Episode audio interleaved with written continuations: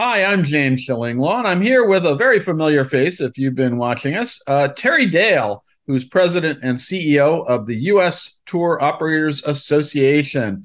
And we're going to talk to Terry today a little bit about a major event. In fact, this whole year, they uh, USTOA has been celebrating its 50th anniversary, and we're coming up onto their major conference, which will be in November. Uh, we're going to talk to them about that and a whole lot more of how they're commemorating this wonderful 50th birthday on Insider Travel Report. Uh, first of all, Terry, uh, congratulations on USTOA's 50th. Uh, uh, what give us give us a little little uh, uh, look at what the organization is today. how many active tour operators and how many associate members do you have now? So, James, thank you for this opportunity. It's always great to catch up with you. So we currently have 49 active members, and those 49 members own and operate roughly 141 different brands. Right. And so that's our tour operator base.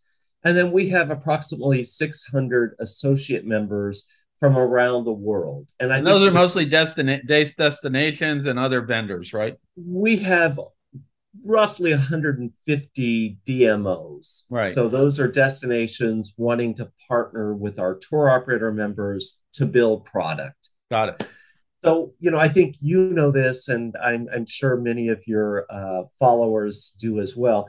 USTOA has never been about being the biggest. We want to represent and work and partner with the very best. Mm-hmm. So it's not about numbers. It's not about taking that 49 to 56 or 66. It's only affiliating with those folks who represent that, that word in our slogan, integrity, integrity in tourism, uh, that we are really focused on. So we we just want to be the best. Uh, and certainly, and you have been for for 50 years, quite frankly. But let, us okay. talk about USTOA's main function today. How how do you help your active members, your tour operators, uh, the destinations that are part of your group, and also obviously uh, travel advisors out there who are booking a lot of your your uh, members? Uh, and wh- why is USTOA so important today, maybe more than ever? Yes. So that's a big that's a big question. I, I, I give you small questions, Terry. You know that. I know, I know, I know. So to start with, James, when I took this position 11 and a half years ago, which it's hard for me to think that it's been 11 and a half years, we wanted to build a real strong advocacy arm within the Beltway to create a voice and a face for USTOA members. Mm-hmm. And I am confident that we have done that. Okay. There have been examples like Cuba, um, where we have been able to help facilitate travel for our members to provide their customers with access to Cuba. Now, as you know, as administrations change, yeah, so do so does our our ability to get people to Cuba. But I use that as an example as what we are able to do for our active members. And ultimately, that translates to our travel advisors who have customers who want to get to Cuba. Right. And there have been other examples about our success in the Beltway to help uh, educate, which is really what we're all about when it comes to our elected officials, educating on how we operate as businesses and how what they do, whether it's from a regulatory perspective or a legislative perspective, how that potentially impacts us. So we feel very proud of the progress we've made on that front. And now, if we take it to the next 50 years and what our responsibility is to our active members and our travel advisors, it's really around sustainability and it's around DEI. Right. We we take it uh, extremely seriously about what can we do to educate, inspire, and motivate our active members to create travel experiences that are meaningful and reduce their footprint uh, on the world. And that's uh, a daunting task but it's a commitment that I personally am making as the head of USTOA and we as an organization. We have a responsibility to our travel advisors in creating product that is sustainable uh, moving forward. No, absolutely, and, and I've no, I've noticed, and we're going to talk about that. Some of the things you've already done this year uh, that that is really laudable. And you held a sustainability conference, things like that. We're going to talk about that, but that is clearly, you know, some of the stuff that's really the most important. One of the other things, of course, you've been known for is this USTOA one million dollar protection plan for tour operators yes. in case a tour operator fails, and you have you Correct. can help out uh, the the customers that had booked with it. How, what's the status of that? Uh, and, and and actually, have you had to turn to it recently? So the status is we remain committed to that million dollar travelers assistance program. And your follow up question have we had to turn on that or utilize it? Uh, the answer is no, not in the last couple years. Pretty pretty um, amazing um, given the given the tenor, the times, right? that that's very amazing. Yeah. Uh, we have had a couple of members who have changed their business models who no longer do package travel, therefore they don't qualify for USTOA membership. But we are fortunate in that, you know, again, this quality that we strive for and financial soundness within our active members has held steadfast uh, throughout this pandemic and our recent crisis. But uh, uh, it's a program that we um, believe in and will continue to support uh, moving forward. No, that's great. I've I've known about that for a long time, and uh, I and before before your time, I remember a really big failure that that USTA really helped out on. Uh, but as you said, uh, this past two years there really haven't been much, and and really in the last since you've been there, I don't think there have been many cases. So that's it's it's a good good program. Now, uh, you, as I mentioned, you're already celebrating USTOA's uh, 50th anniversary this year with kind of a series of special events and programs. And let's let's talk about some of them. Uh, first of all, you you uh, launched this Future Lights celebrating sustainability and diversity, equality, and inclusion. Uh, tell us a little bit about that Future Lights program and what it did. So, James, uh, we really felt it was important for us to go out to our membership and identify the next generation of leaders, but with the caveat that these leaders we wanted to have within the sustainability DEI space. Because again, we believe that's the future. Right. And much to my surprise, uh, we had 18 nominations, and those 18 nominations were in and of themselves extraordinary. Mm-hmm. Uh, we are going to recognize three at our annual conference coming up in Austin, uh, November 28th, who who kind of rose to the top. Right. But let me tell you, we didn't know what to expect when we launched this, and it far exceeded our expectations. Uh, we, we are thrilled. And we celebrate all 18 of these individuals and the contributions that they are making. So they're our future. No, absolutely. Uh, uh, and in fact, we did an article on the ones you selected, uh, and they yes. were really very interesting uh, uh, nominations and really laudable nominations. Uh, they they went ranged from people out, you know, w- working Uh, in, in in Africa too. I mean, yes. it really was across board across a section of everyone. Yes. A lot of them were young, and they were younger. Uh, yes. Future lights, as they say. So I think that's a good program, and hopefully you're going to continue that. We uh, will.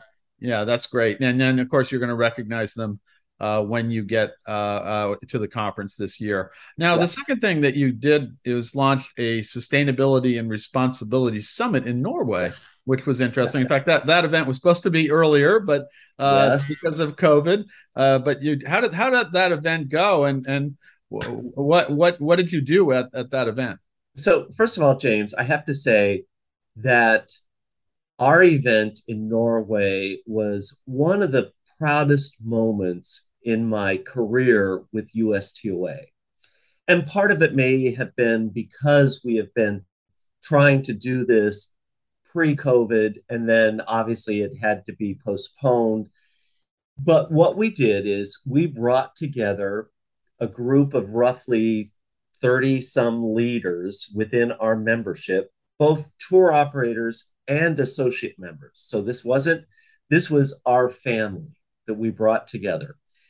And in a setting, Bodø Norway, which you could not have asked for a better, more idyllic setting uh, than what they have in their backyard in Bodø.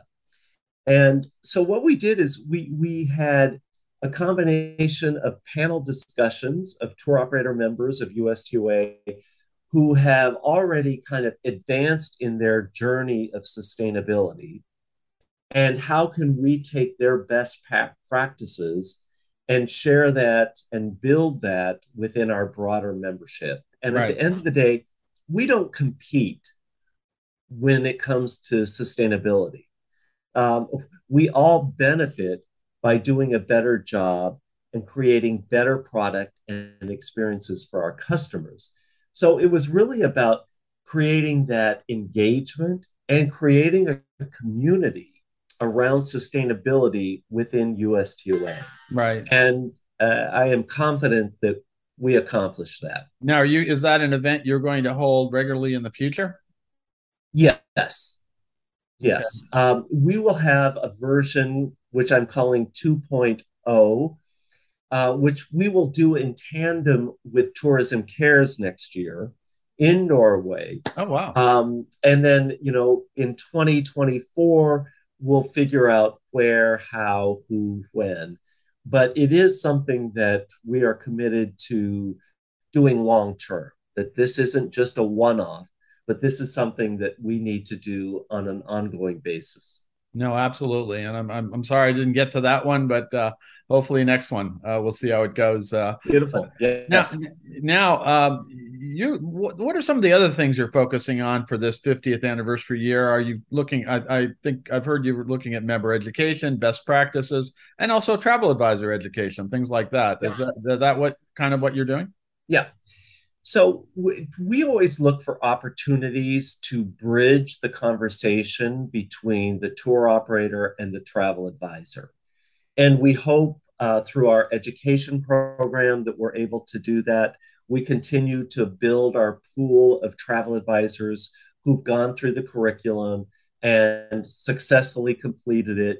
Uh, and I will say this, James, uh, through this pandemic, there are hopefully some silver linings. And one of those is the value proposition of the travel advisor. You know, international and global travel today um, isn't the easiest. You right. know, there are there are hurdles to to address.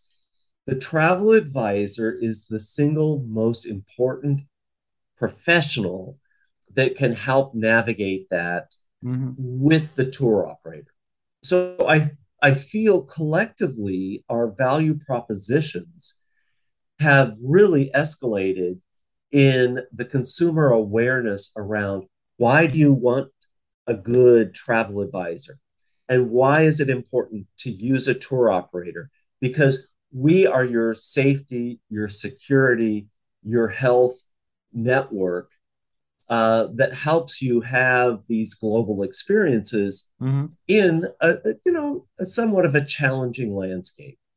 So, as part of our 50th, it's all about reinforcing and messaging to the consumer, the travel advisor, the tour operator, and why together we can get what you want in your travel experiences. So that, that that's really at the heart of of what we're doing. No, that's great, and I I know that's very laudable again, and and something that your members can really benefit from. Uh, let's talk a little bit about this year's USTOA uh, 2022 uh, annual conference in Austin, Texas. I believe it's in. Uh, later in November. Um. Uh, is what is going to be different or special about this event because of the 50th? You, meant, you mentioned you're going to be recognizing your future uh, future, future, future lights. So I, I yep, said future leaders, future lights. Um, but but what else is going to be different this year? Well, you know, James, I like to keep a lot of it a surprise. You're good at that. So, I know. I know you. so all I can say is expect the unexpected. Uh, okay. Uh, we we are we always try and do things kind of on the edge that's a little different. And let me give you an example. So one of the programs of our 50th anniversary coupled with sustainability is that we are producing and launching later this month our first ever comic strip. Huh, okay. And the comic strip is Sustainable Susie.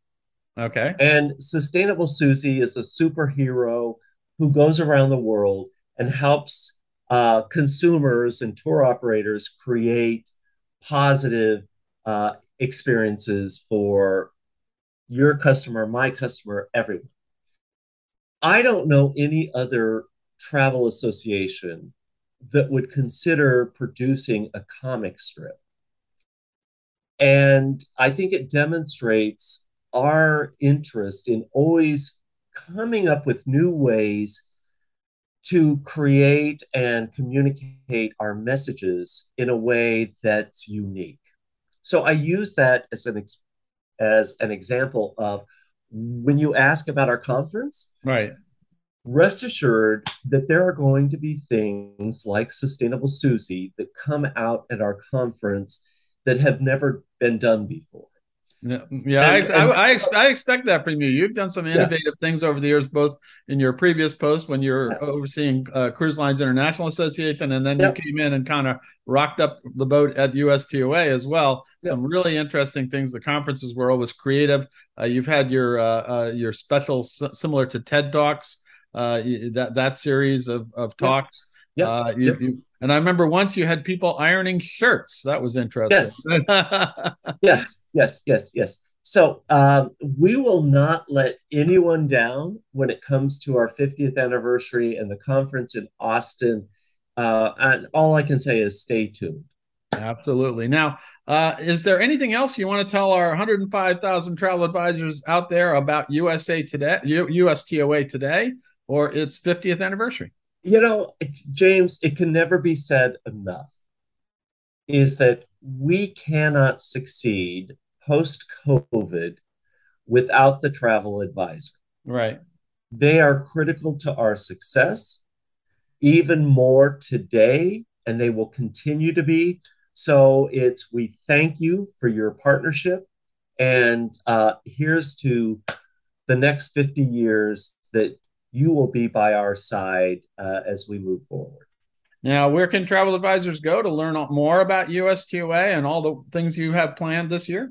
Yeah, go to our website, ustoa.com, and uh, there it is. There you go. Well, Terry, I want to thank you for taking the time to give us an update on USTOA on its 50th anniversary. Congratulations, uh, 50, the big 5-0, as they said. We all we all fear that sometimes, but this is a good thing.